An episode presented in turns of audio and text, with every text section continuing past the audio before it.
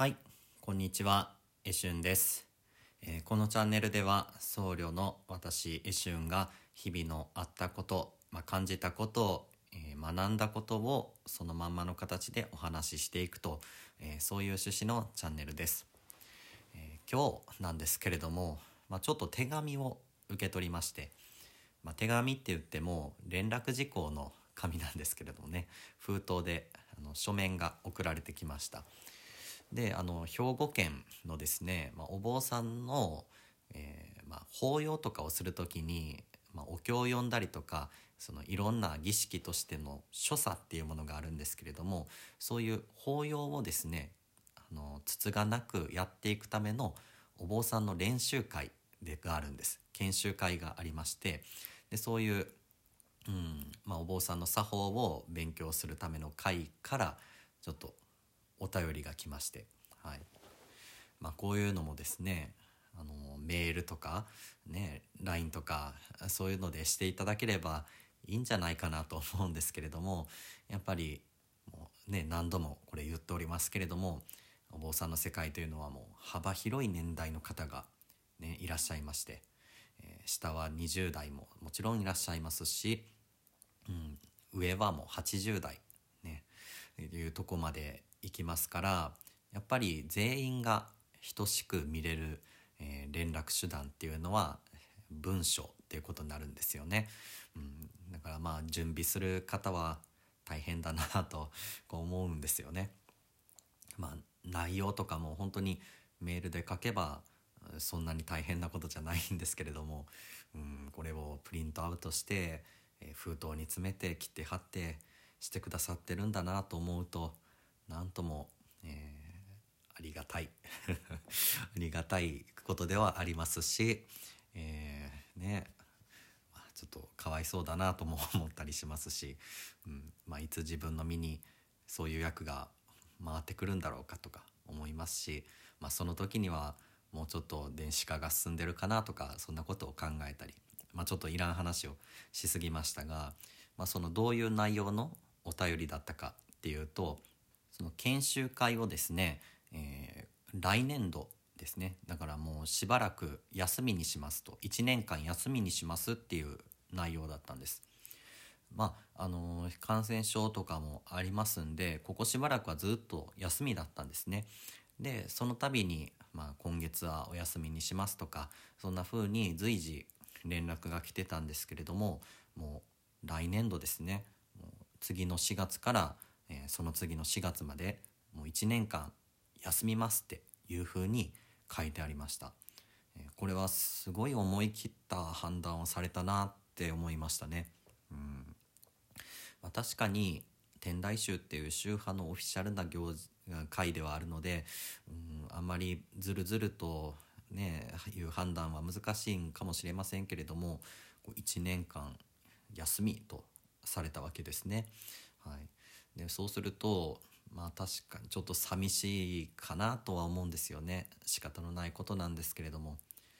うんなかなかこう所作とかの話なのでリモートでするっていうようなものでも確かにないかもしれないですし、うん、まあ仕方ないかなとは思うんですがその結構こういうおお経の練習会とか所作の練習会ってあの身になるんですよね。ここで練習をして、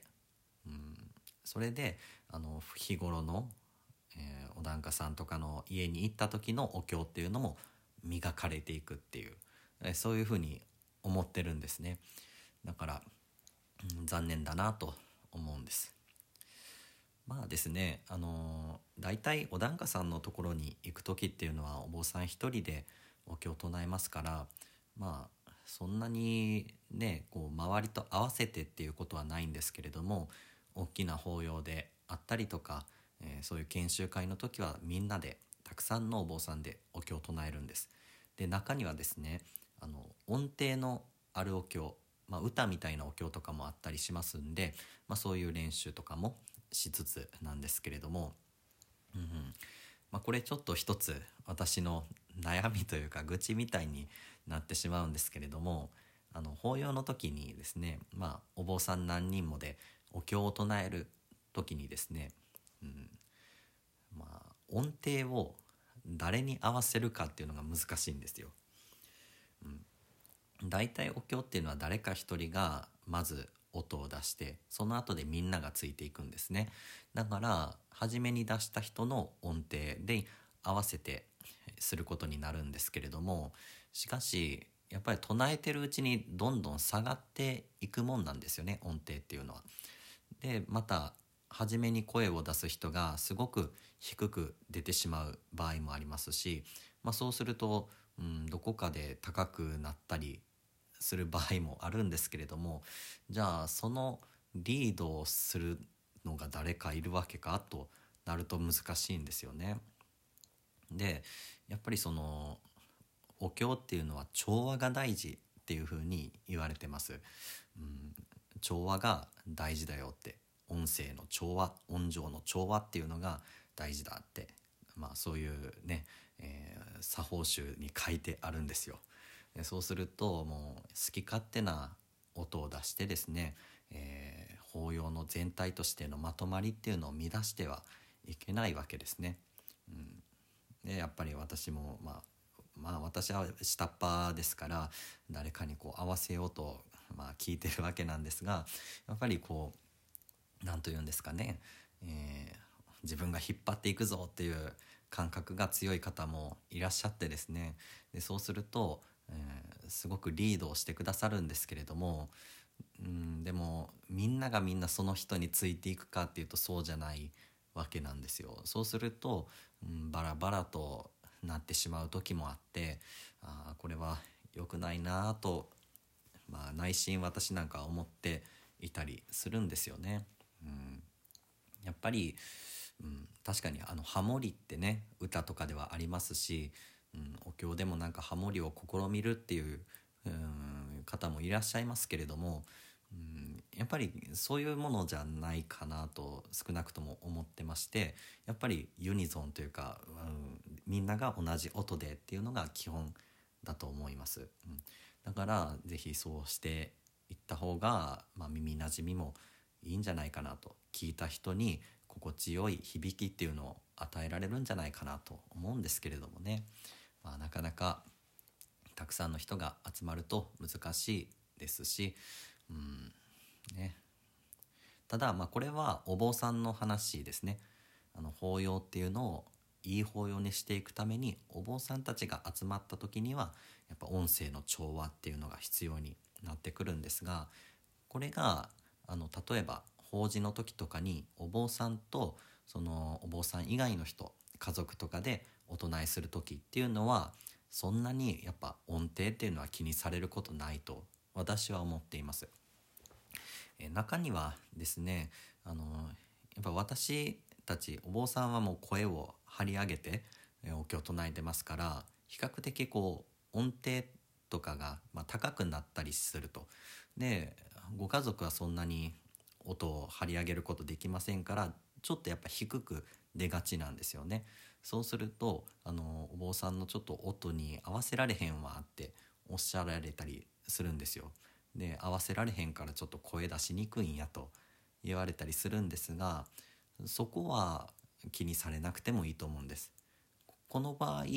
その法要としての、まあ、音声の調和よりもですねやっぱりあの声を出してお経を唱えるっていう行為の方が